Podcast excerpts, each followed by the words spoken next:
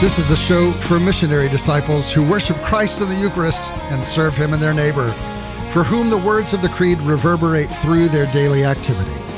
This is a show for those like you and me who make the conscious choice to follow Christ outside the walls. Well, tomorrow we celebrate the, the fourth Sunday in the season of Advent here in 2022. A year is almost come to a close. Of course, the liturgical year has just begun.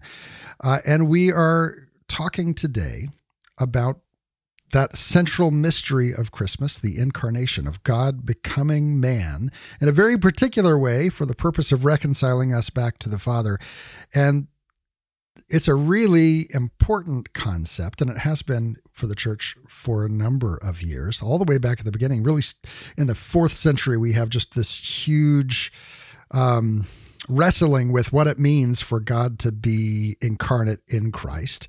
And there's these Christological controversies that councils are called over. And there's a whole bunch going on at that point in time. But from the beginning of our faith, who Jesus is, is central and important to what we believe. And there are implications, as we talk about the implications of our belief on daily life, there are implications to what we believe about Christ, to what Christology we hold. Um, in the way that we live that faith out. And so, in order to kind of break that down and, and get a better understanding of it today as we approach the Christmas season and the mystery of Christmas, uh, we, we're going to have a conversation today with Joe Heschmeyer. Now, Joe, this is a really special episode because it's our 21st conversation on air together. Wow. Happy so, 21st episode anniversary. From when I first became Catholic back in 2011, you were pretty fresh into this blog of yours called Shameless Popery, which is still one of the best titles ever. Um, and I was entranced by it because there was so much available on the internet that was just kind of surface level catechesis, quick answers um, to complex questions. And and it's nice and it's good to have those summary answers, but it just never was enough for me. And I loved your blog because it was footnoted and it was, you know, longer than the 400 word answer. You go into these 200, 2400 word expositions on, on specific, um, uh, apologetic topics. And so I really appreciated that back then. And it helped form me as a young Catholic, uh, having lived uh, as a Christian for most of my life in other traditions. It went past those cursory Christian answers and really dug deep. And you've carried that on uh, throughout your your work. Uh, first there at the blog and as a seminarian, and then as uh, working with the Holy Family School of Faith, which I still have utmost respect for, and now as a staff apologist over at Catholic Answers. You continue that work, and I've learned recently that you're also continuing the Shameless Popery title now yes. onto a um, now onto a podcast. Uh, tell us a little bit about where this uh, this came from. I'm, I'm assuming that you were kind of pressured into it, as we all are, saying, "Hey, we really need more of this content." Uh, tell us a little bit about the story and where to find that that podcast. No, it's a great question. So, uh, first of all, thank you very much. I, I really that was that was beautiful. Um, I was doing a podcast before called the Catholic Podcast, and I was uh, with someone at Illicit School of Faith, first Chloe Langr, and then Jenny Punslick. But then when Chloe left, uh, we replaced her, and and then when I left, we just said, okay, I think this thing's run its course. Yeah. And I, I said then, okay, well, I'd like to uh, get my own podcast and and you know probably brand it Shameless Popery, and and then kind of continue in that same sort of vein doing a weekly podcast. And that idea was like March of 2021 Mm-hmm. And then by October, I said, okay, I think I'm about ready to do this thing. And then it just came out a year later, you know. And, yeah. and so, I mean, it, it, literally just came out, what is that, two weeks ago? So more than a year later. So it, it, actually took way longer than I expected, partly because um, we decided to do video as well as audio. Mm-hmm. And there were conversations back and forth. There are a lot more cooks in the kitchen, which means things go slower than if I was just going solo, but also I think is going to make for uh, a much better product than if I was just, you know, taking a mic and, and trying to do things on my on my lonesome. So I think the audio quality will be better, the video quality will be better. Uh, I literally earlier today was just uh, on on a call with one of the video guys getting all new equipment that he'd sent me and, and him walking me through all of it and sending Mm-hmm. tutorials and everything. So it's it's really exciting from a boring technical perspective to have a higher quality product. Yeah. But uh, in terms of substance, like the thing that I like doing is the thing that you said, which is take an idea and really dig into it and really flesh out all of the implications of it and uh, really go a lot deeper than than the surface level. And it, and it's difficult because in a lot of uh, media, it's just not that's not the appropriate thing to do. right. You know, whether it's somebody asking you at a, a party or somebody calling into Catholic Answers Live, if you give a two hour answer, Eyes roll you're- back in the back. Yeah, exactly. heads. You know, you're never getting invited back to the party. You're never coming back on the show. The host will cut you off. But uh, you know, so this I, I'm not literally doing a two hour answer, but I am doing like a half hour or hour long answer where may this may be why I don't get invited to parties. right? exactly. This is like on like the seventh or eighth spot of why I don't get invited Yeah. to parties. It gets worse from there. But you know, it's it's that idea. I like digging deep into these aspects of the faith that so often uh, we don't really see fleshed out. And that if you tried to figure out the answer by yourself would probably be a lot of reading and be a lot of work. And so having had the advantage of having done all that reading, having done all that work in, in many of these cases, I get to kind of say, okay, let me break it down in a you know accessible way. It's it's exciting. It's a lot of fun to do. So I know that was probably a much longer answer than you were hoping, but the podcast Shameless Popery uh, every Thursday. Uh, that's that's what we're doing. Awesome. So now let's dig deep into one of these topics, Christology specifically. And I want to start by examining our, our own preconceptions. Because I think so often we expect that the, the worldview that we have grown up in, that we've kind of marinated in, is is common. And everyone Mhm. of course uh, accepts this and understands this. And yet i think that if we do a little bit of an ignatian exercise we're going to find that this isn't necessarily the case. So let's go back to the fourth century uh, you and me in our minds and think about this person walking up and saying well this person that we have all of these writings about this person was really god uh, of course, it makes sense to us because we've we've been raised. Jesus is God. That makes sense. The three people uh, in one uh, one divine entity, um, and yet, if someone were to walk up to us today and say, "Well, I'm divine," we would Right. We have places to put them. Right? We we Yeah. have categories to label them, and and so what makes it so di- you know so different for that person to be a first century Jew as opposed to someone on the street in New York City today? Yeah, well, in in some ways, it's not as different as we would imagine. I know that mm-hmm. sounds kind of strange to say, but you'll sometimes. So there are two claims that I've heard that this is kind of reminding me of. One is this: well, how do we know Jesus is God? You know, people were always claiming that kind of stuff back then. Uh, argument, which is the weird thing, is just not true at all. Like, find another. You know, the, you look at the founders of the other religions, and none of them are like, and by the way, I'm God. That's just not, in that conversation just isn't happening in the same way. Uh, even people who are later in kind of folk religion, given some divine qualities, think about like the Buddha, uh, doesn't claim those for himself. Didn't those aren't ascribed by the earliest followers? You know, the first kind of generations of it don't have any sense of that. What makes Christianity really startling is that you see this stuff really right from the start. I mean, you mentioned the fourth century we can go back much earlier than that. Uh, Saint Irenaeus tells the story um, about John the the disciple going into a bathhouse in Ephesus and seeing Cerinthus, who was a Gnostic leader, and he he he rushed out of the bathhouse without bathing, saying, "Let us fly, lest even the bathhouse fall down, because Cerinthus, the enemy of the truth, is within." But what the two men disagreed on was in no small part about the incarnation. Cerinthus said the body was bad, and therefore the incarnation wasn't real. And strangely, he didn't deny that Jesus was God. He denied that Jesus was man. So that's uh, just to make the argument even more confusing. The first major disputes we have are, in many cases, not people who say, I don't believe in the divinity of the Lord.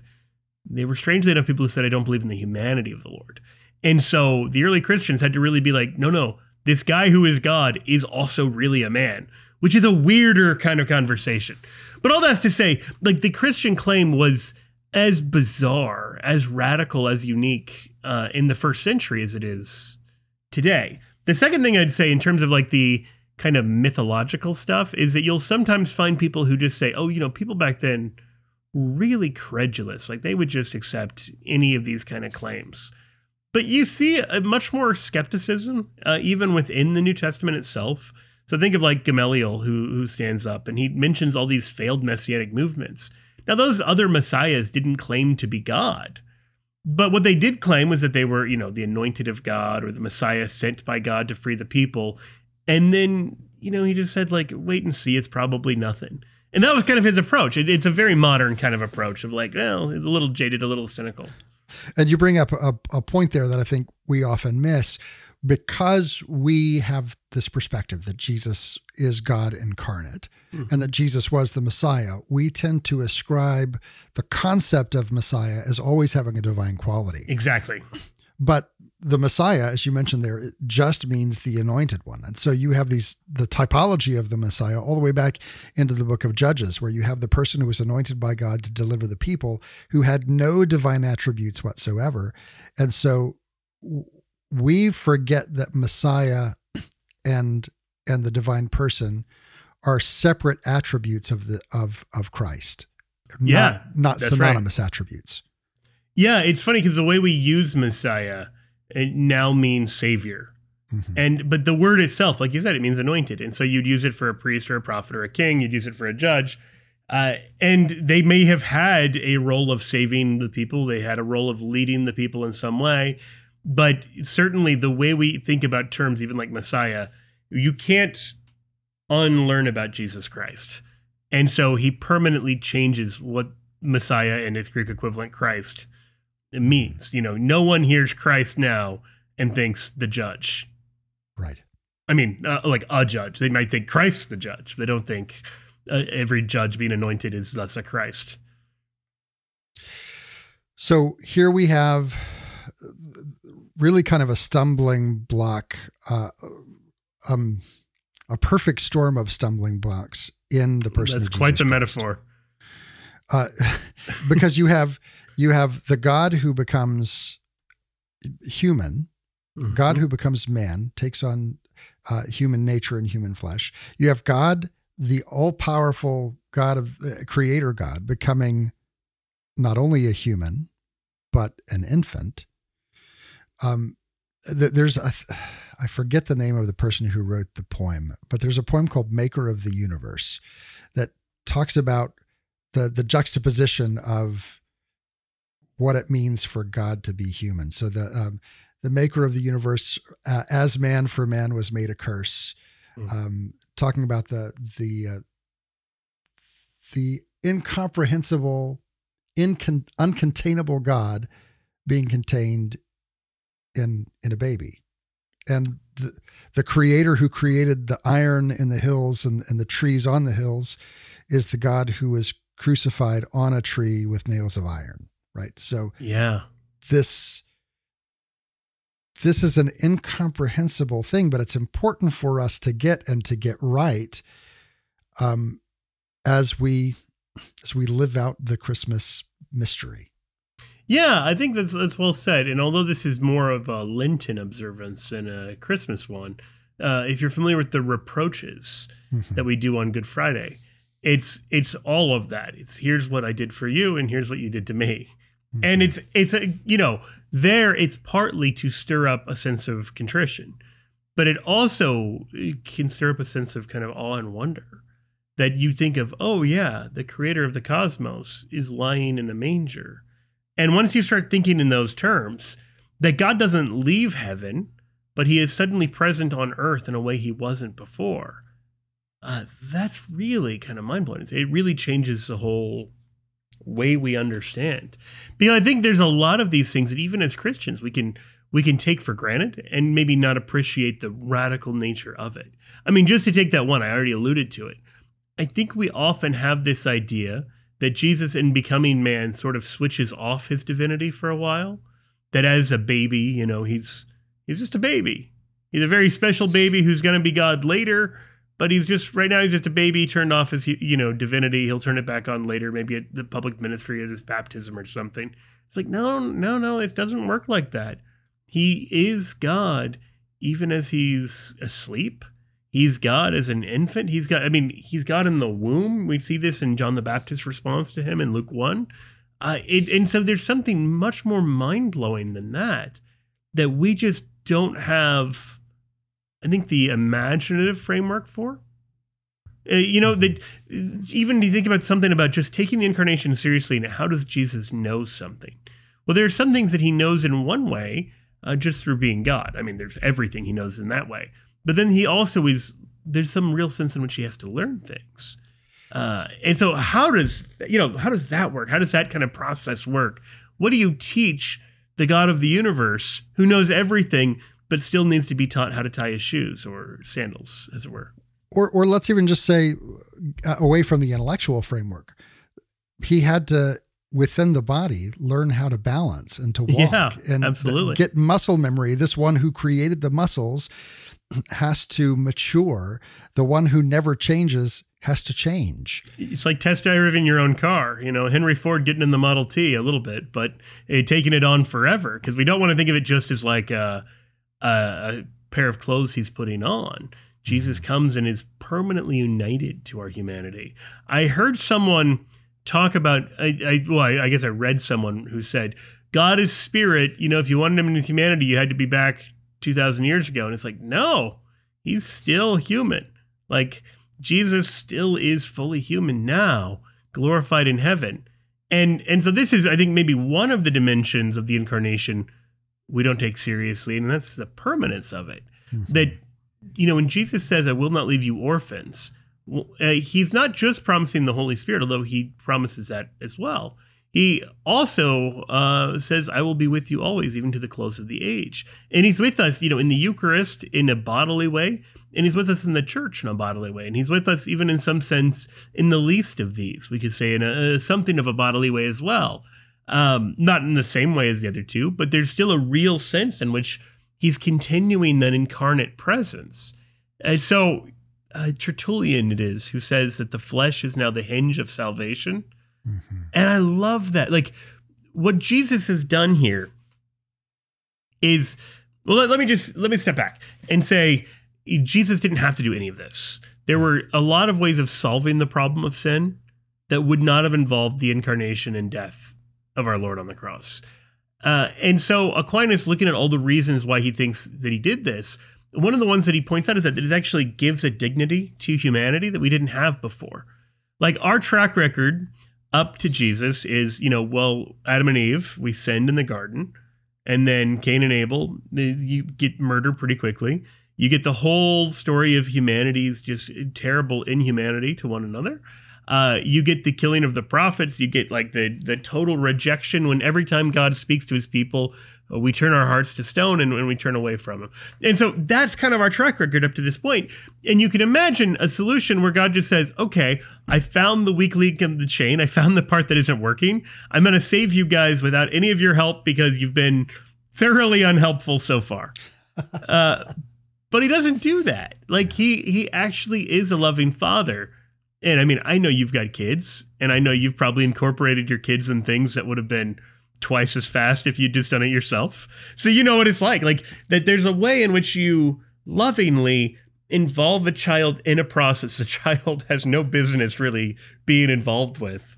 Uh, and and you elevate them to a dignity that they didn't have otherwise. Like you're inviting them into a share in the dignity of adulthood there, and they get to have a little taste of it. And It gives them a real sense of, oh wow, that was you know that was really special, and it gives them a sense of your love for them. Well, likewise, like that's part of what the incarnation is all about. That Jesus doesn't abandon humanity; he embraces us even more, and he embraces us in this perfect union.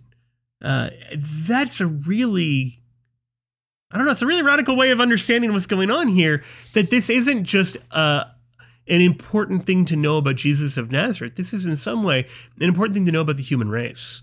That we are the race that God became. Uh, and so we should maybe treat each other a little better. Yeah. You- mentioned the um, the ongoing and perpetual uh, nature, I guess, of the incarnation. I, I'm reminded of a conversation I had with uh, Dr. Lawrence Feingold about the Ah. Eucharist some time ago. Uh, he's at Kenrick Glennon.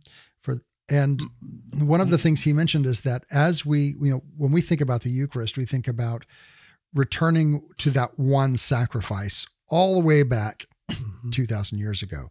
Uh, but he he put it in a different framework. He said the Eucharist that we receive, Christ that we receive, body, blood, soul, and divinity, isn't the Christ on the cross where the body and the blood were separated. It's Christ as he is right now at this mm-hmm. moment, all interconnected body, blood, soul, and divinity as a whole cohesive.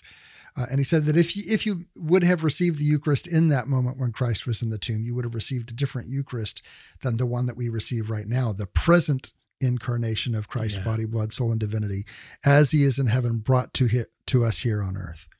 Yeah, it's really remarkable because in a lot of ways, what's going on there, what I'm reminded of is when Jesus shows the wounds in his side uh, to doubting Thomas.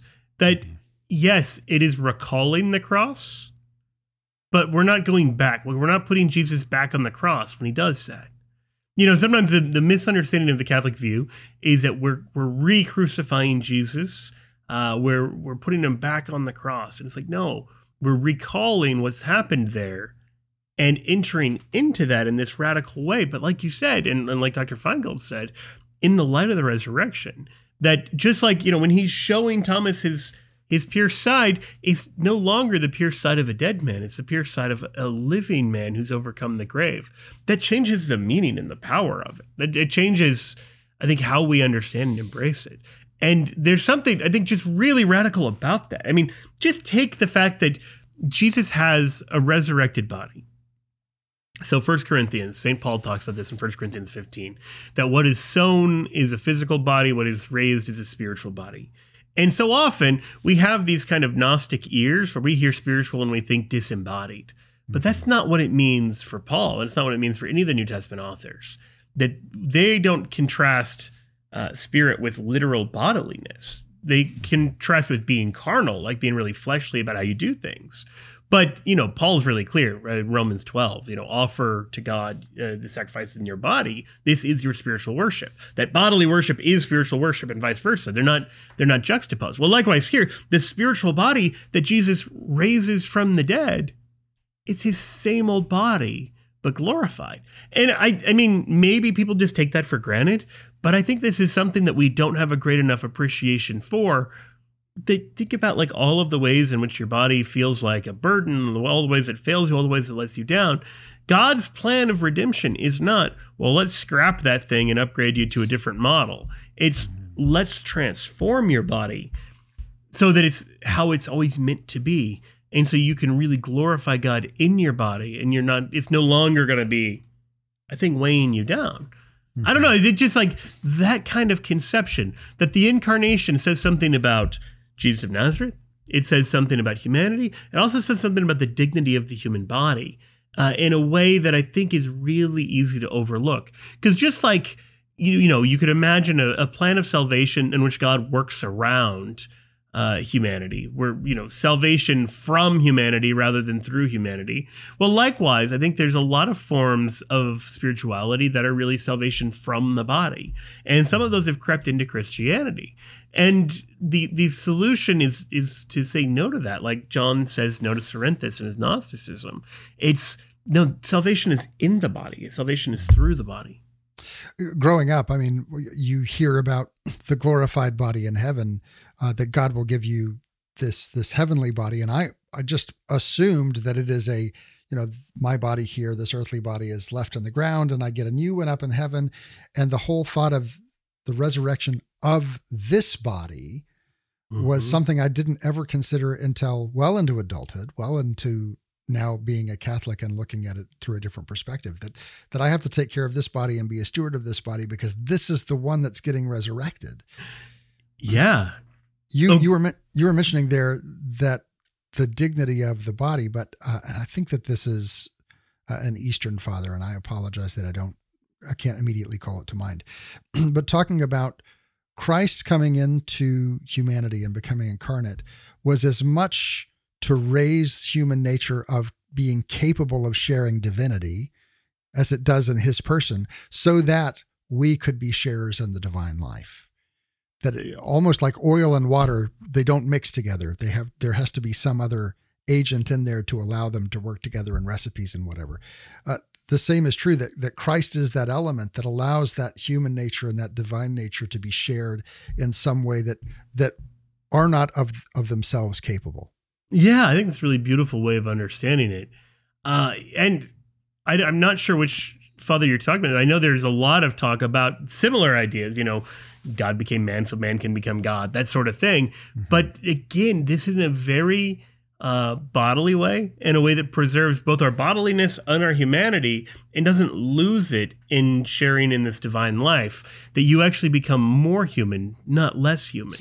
Uh, that's I think, like you said, it's a hard thing to get your head around because I think there is this idea that in heaven you just like chuck it, and then you know in the resurrection you get a new body, and it's like no, that's not that's not it.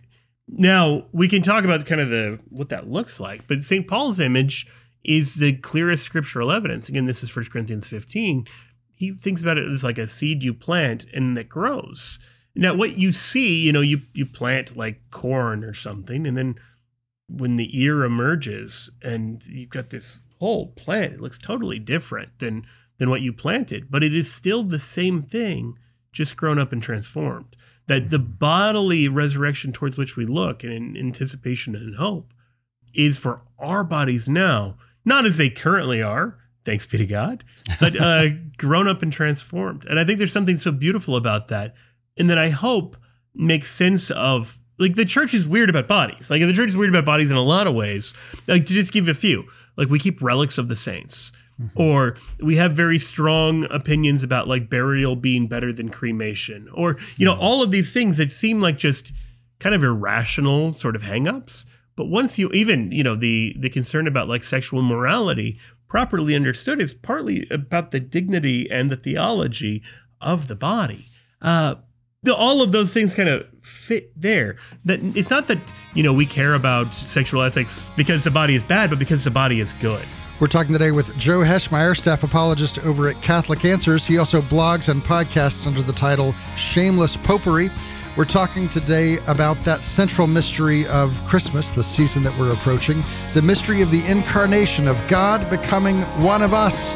And there is so much to this topic and so much more to this conversation right after the break. So don't go anywhere. You're listening to Outside the Walls with TL.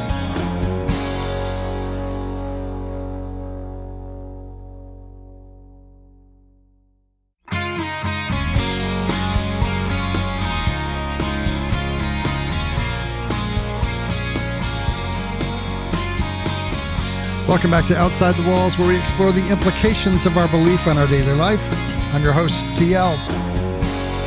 Let's explore those implications. We've been talking with Joe Heschmeyer today. He's a staff apologist at Catholic Answers, talking about the incarnation of God becoming man in Jesus Christ uh, and, and all that that means.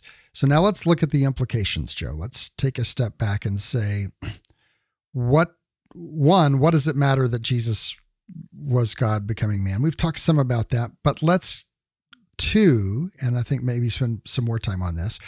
What are the implications of us having a solid Christology uh, and a Catholic Christology, as opposed to those earliest four centuries of maybe some Christological controversies uh, that we see pop back up from time to time? Yeah. What are the implications of those, and how to how do we live out that that Catholic Christology properly? Yeah, I mean, in a way, there are all of these debates about proper Christology that come down to we are obsessed with the incarnation and getting right what it means for God to be truly God and truly man. Now, it's very easy for Christians to say, I believe Jesus Christ is fully God and fully man. And that's great. That's a very mm-hmm. good starting place. Well done. But then once you say, okay, what does that mean? Uh, for instance, does he have a human soul? Uh, does he have one divine will or two wills, one divine and one human? Does he have one divine nature? Does he have oh, two natures, one divine and one human? Does he have a blended half divine, half human nature? Does he have a blended half divine, half human will? That's where you hit the deeper kind of waters very, very quickly. Well, and let's stop here for just a moment because to modern ears, and even to some ancient ears at the time, those don't sound like different questions, right? Yeah. uh, what's the difference between the will and the soul and the nature and the and the will and i thought we just answered this question at the last council how are we doing this again right no it's, it's, a, it's a really good point because i mean in, in a way there's another operating principle which we haven't explicitly said but as we're saying. The church fathers are very fond of saying what isn't assumed isn't redeemed. That like what christ doesn't take to himself in the incarnation is not something that he's come to save. And so we don't believe all dogs go to heaven because Christ doesn't become a dog. Uh, we do believe that Christ takes on our full humanity, mind, body, uh, with a human soul, with a human will, uh, and that it's really important, and, and with a human nature. It's really important to get these things right because if he doesn't have those things, then those aren't part of this great incarnational exchange that you were talking about uh, before the break. That, you know, it's those things that we find in Christ that he's taken to himself and transformed and united in this human to spiritual or human to divine sort of way. That's the, the transformation. And so anything that's not a part of that is kind of left out of the equation. So it becomes really important if you if you take that idea seriously to say, okay, what all has he redeemed? What all has he taken to himself? And so that's one major reason to worry about it because there's like some salvific implications for it. Uh, two, there's some important anthropological ones. What does it mean to be human? You know, like think about the phrase like uh, to err is human or to sin is human. That's a terrible understanding of humanity. It's like, no, it's not, because otherwise you're gonna say Jesus isn't fully human. That or, sin or, is, is intrinsic to our nature and, and even more, even more than that, that that God created sin because He created yeah. humanity. Um, I, I, get this uh, associated with the questions about the the Immaculate Conception of Mary, which we just celebrated. Yeah, uh, saying that, well, um, how are you? You're making Mary like God if you say that she doesn't have original sin. I'm like, no, we're saying that God's making her like Eve, who also right. didn't have original sin. Yeah, eh, there's something really I I want to say kind of funny about it because the the concern is well meaning but it's so misplaced as if the only thing keeping us from being the infinite uncreated god is that we've sometimes sinned and we have original sin like that's that's the only gap it's like you got to be joking me the gap is infinitely larger than that like mm-hmm. even if you're adam even if you're eve and you have no original sin you have no actual sin yet you are still infinitely removed for the grandeur and glory of God. You're still a creature and not the creator. And in fact, it's their failure to get that point that leads them to sin in the first place because they want their eyes to be open so they can be like God. They don't mm-hmm. appreciate the infinite chasm between creator and created. And so, yeah, you're right. A lot of the objections to Mary being without sin sound like the same kind of mistake that Adam and Eve are making in the garden when they get tricked by the devil into thinking, well, we're pretty close to being God. It's like, you're not. You're just not. So, um, speaking of Mary, a lot of these Marian doctrines that we have are because of these Christological discussions. Um, the fact that that Mary was declared the Theotokos, the mother of God, the God mm-hmm. bearer, is specifically because people were saying, well, uh, Mary bore Jesus, and then and then the divine took over Jesus at some later time, and and so that whole discussion was to say that no, the incarnation is from that very first moment, uh, completely enmeshed together. And yeah, I'm probably using a heretical term there. Let's let's. Well, no, I think I think you're, you're doing a really good job of explaining. There's not some prior human person to the incarnation. So it's not that you have a human that then becomes also divine. Mm-hmm. It's you've got the second person of the Trinity who then also becomes a human. So Christ's humanity did not exist before the incarnation. And so there is no you know no Jesus who isn't Christ from the moment of his existence in the womb of Mary. That like from the moment you have the human Jesus of Nazareth, he is always and simultaneously the second person of the Holy Trinity. And if you don't understand that, uh, then you're missing out on, on a whole lot. And so, yeah, you're right. A lot of the uh, reason we care about Mary flows from having a good understanding of the incarnation. And like you said, like in response to Nestorianism, is Mary the mother of God or is she just the mother of Christ? Because if you say she's not the mother of God, then you have to say her child isn't God. Mm-hmm. Uh, because that follows by analogy. Now you've denied Jesus' divinity. Now you're in trouble. Uh, or, you know, to take a, a different kind of approach with it, one of the kind of recurring images, uh, in addition to Mary as the new Eve, is Mary as the new Ark of the Covenant. But the Ark of the Covenant, what makes the Ark so amazing is that within it, you have the dwelling of the living God. And so, Mary, as she's carrying Jesus in her womb, you know, I've, I've heard um, certain Protestants say she's just a vessel, which is such a, an impoverished sense of motherhood. Like imagine, you know, writing your mom a Mother's Day card, and it's like, I know you're just a vessel, but you know, thanks for being a vessel. It's like, no, she's not Tupperware. She's, you know, it's right. That that's not what a mother is, even on a purely human level, mm-hmm. and so much less so in the role of Mary. You know, to to just flesh this out, if you will. Uh, oh, in, nicely uh, done. Thank you. Uh, in John six, Jesus says that he offers his flesh for the life of the world. And this is true on the cross and it's true in the Eucharist, but he's getting that flesh from somewhere. He's getting that flesh from someone. He's getting that flesh from Mary. And like once you take that part seriously, a real appreciation of the incarnation flows very naturally into a, a very serious appreciation of Mary. That, you know, people say, well, what if Mary had said no to the angel Gabriel? You know, well, maybe he would have found somebody else, and we can hypothesize left and right. But the truth is, you wouldn't have the same incarnation. You know, if he's born in a different time, a different place, different genes, a different body, it just isn't Jesus of Nazareth as we know him. Uh, you know, and so what we worship, what we venerate, what we uh, treat as the absolute center of our lives, Jesus. We we do this in his humanity and his divinity united.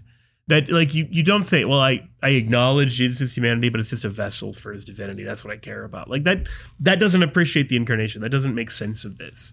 Uh, you can't understand what's going on at christmas. You can't understand what's going on on good friday without taking really seriously the what god is doing here miraculously in this this divine human union.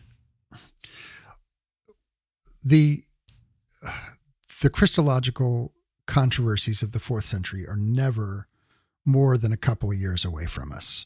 Um, and, and, I bring that up because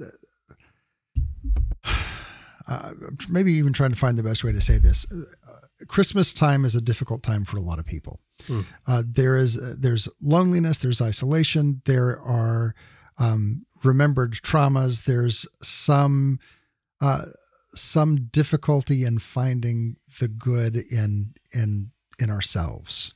Um, and of course, going on to say that everything, every good and perfect gift is the is a gift from God. Uh, but so much mental energy goes into wrestling with that question of what is the human person, who am I, and do I matter? And you bring up that the incarnation is something that that elevates human dignity, that we see the dignity of the human person more clearly when we see it in God becoming man. So I, I bring that up because growing up in the Protestant church, there was a lot made of the letters of Paul, and of course, in the translations that we read it today, speaking of um, uh, the the flesh availeth nothing, and and and the spirit is life, and and talking about using the word flesh being bad, and using the word uh, you know those who are born of the spirit being good there's this tendency towards almost a Gnosticism saying the material world is bad and I'm being somehow kept back because of this flesh and I have to ignore the flesh and and build up the spirit. But the incarnation tells us a different story. It it redeems the flesh and, and it reminds us that when God created the world and, and specifically when God created you, he said it is good. So how do we maybe inoculate ourselves against those Christological heresies uh, to move us to a place where we can have a proper understanding of who God is as human and therefore who we are? Yeah, I think that's a really good question and really a good challenge. So, yeah, in Jesus in John 6 63 has that line about the the flesh profiting nothing, the spirit uh, being what matters. And it's easy to say, ah, okay. So everything you said before that about the flesh is, is just that's all a metaphor, right? Because right before that, he also says that he offers his flesh for the life of the world, that he's going to save the world in his flesh. And that's not a metaphor for anything. Like anyone who takes Good Friday seriously is like, well, no, he didn't die in some figurative, like, ah, literally just died right now kind of way. Like, no, no, he actually died in the flesh. And like, you have to take it in that way, or you just don't have an orthodox understanding of, of Jesus' death. Uh, leave aside kind of how the cross works, that the cross involves the physical death of Christ in the flesh, and that this fleshly sacrifice that he offers is what saves us is, is really pivotal really 101 kind of christianity. So how do we make sense then of like all the stuff paul says about the spirit and the flesh?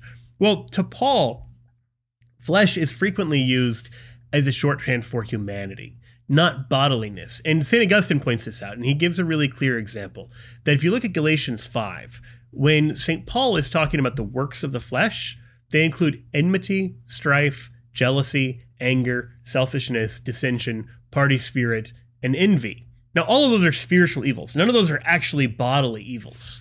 And Augustine proves this by pointing out, you know, the devil is guilty of all of those, and he doesn't have a body. Mm-hmm. So clearly, flesh doesn't mean body when Paul is using it in this way. Flesh means your unaided humanity, or like your attempt to run things as a creature apart from the creator. Like when you try to like live your life as a creature apart from the creator, you are living the life of the flesh.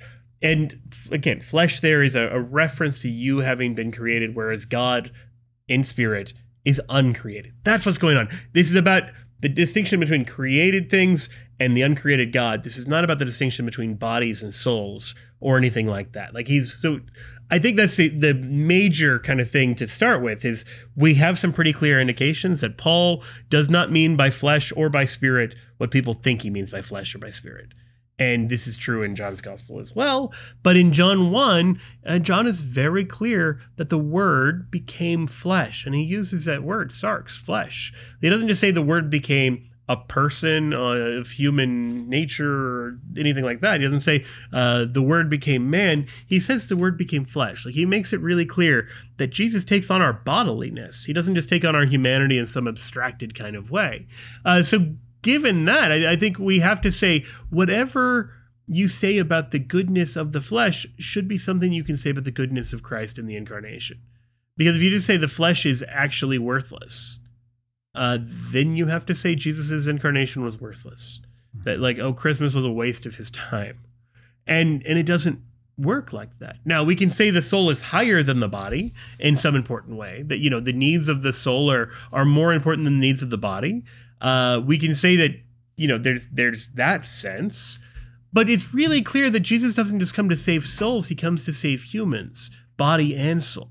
I don't know, like that kind of understanding. Once you get what's going on in the incarnation, that Jesus, it's really important to him to take our body and to take our soul to himself.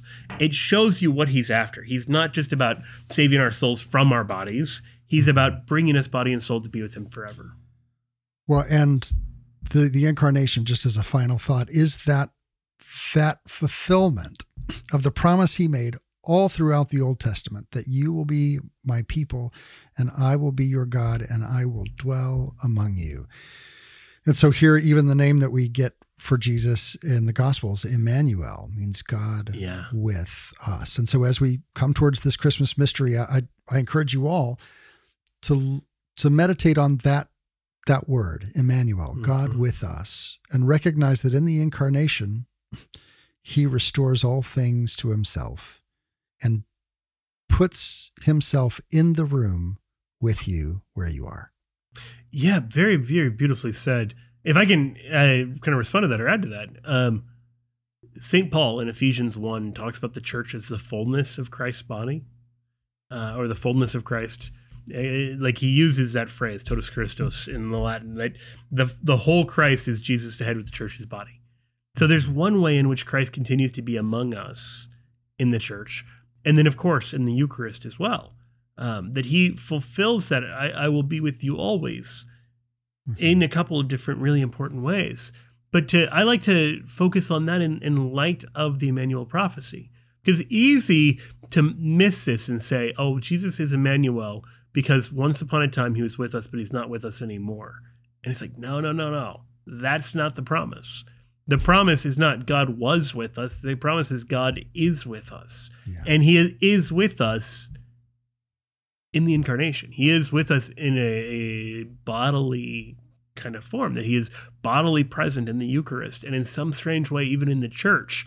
Uh, that's really pivotal to Jesus actually being Emmanuel. If it just meant that God is spiritually present with his people, well, in some way, he was already spiritually present with his people. Yeah. Something more is being offered here, and that something more, in one word, is the incarnation. We've been talking today with Joe Heschmeyer, staff apologist over at Catholic Answers. He blogs and podcasts under the title Shameless Popery. Joe, it's always a pleasure to have you on. Thank you for taking the time to be with us today. Absolutely, my pleasure. If you missed any part of my conversation today, well, have no fear. All of our episodes are archived. Uh, if you want to listen to it again or share it with your friends on social media, you can find it over at OutsideTheWalls.com.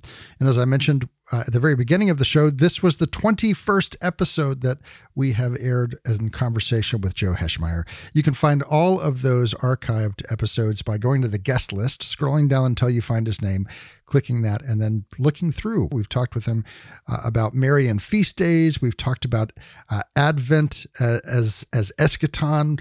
There's all kinds of of really engaging content that you can find there in those archives. Not only that, but there's extra segments each and every week. We've got several extra segments with Joe uh, available to all of those who support the show through Patreon. In fact, some of those Earlier extra segments are now available to everyone. So just while you're there, go over to outsidethewalls.com, click the Patreon link.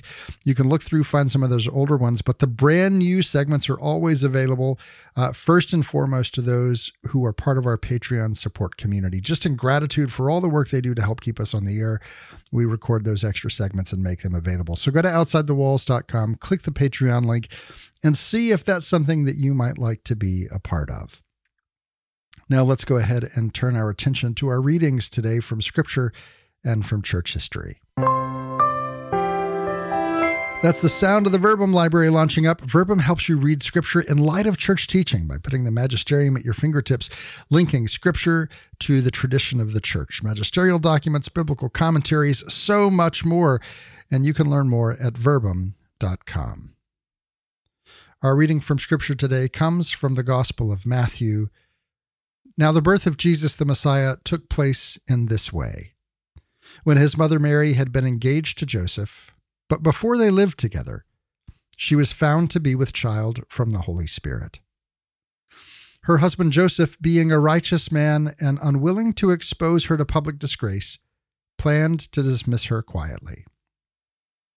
But when he had resolved to do this, an angel of the Lord appeared to him in a dream and said, Joseph, son of David, do not be afraid to take Mary as your wife, for the child conceived in her is from the Holy Spirit. She will bear a son, and you are to name him Jesus, for he will save his people from their sins. All this took place to fulfill what had been spoken by the Lord through the prophet Look, the virgin shall conceive and bear a son, and they shall name him Emmanuel which means God is with us. When Joseph awoke from sleep, he did as the angel of the Lord commanded him. He took her as his wife. That reading again comes from the Gospel of Matthew. And one of the things that really stands out to me uh, about these narrations of the Nativity of Jesus, both the ones that speak from Mary's point of view with the Annunciation and this here where we hear Matt, uh, Matthew telling Joseph's side of the story. I'm struck by the fact of how quickly both Mary and Joseph received a word from God in different ways and believed it to be God and acted accordingly. And this speaks of something uh, significant. You know, we hear these stories and, and we we look at their faith and we just kind of take them as well this happened and this and then this next thing happened and we we take it kind of as a portion of a story. But there's more to this story. There's backstory before we get to this place. One of the things that we should be aware of and take really strong note of is that they believed uh, they were used to hearing the voice of God. They had gotten to a place where they could hear and believe what they heard. So for Mary, obviously, you've got an angel standing in front of you. I mean, that's a big deal. But Joseph is hearing this in a dream. Joseph hears this in a dream and still knows it to be God because he had already cultivated that relationship with God. He was in a place where he knew that God was trustworthy.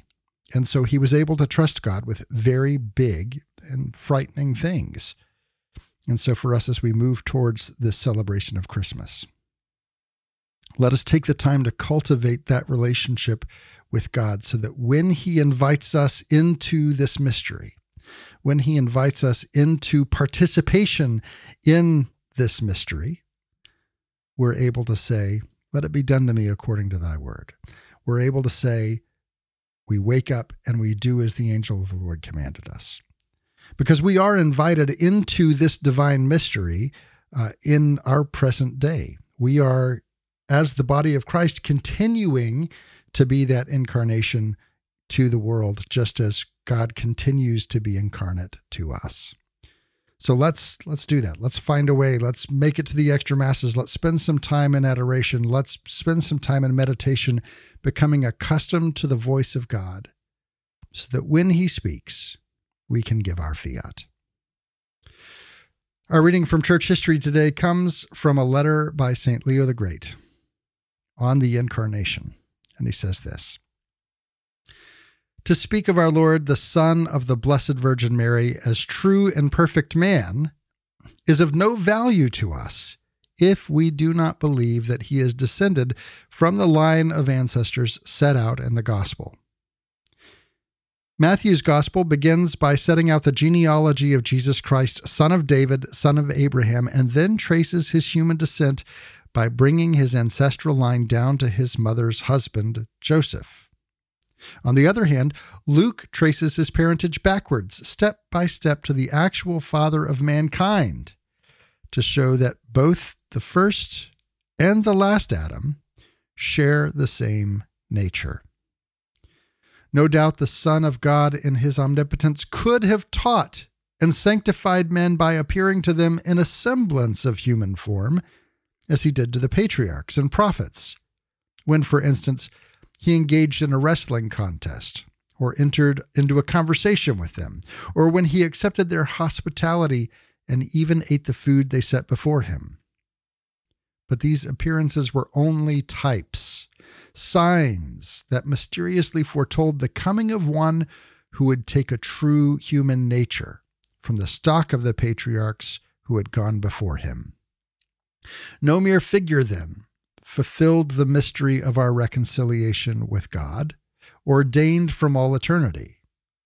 The Holy Spirit had not yet come upon the Virgin, nor had the power of the Most High overshadowed her, so that with her spotless womb, wisdom might build itself a house and the Word become flesh.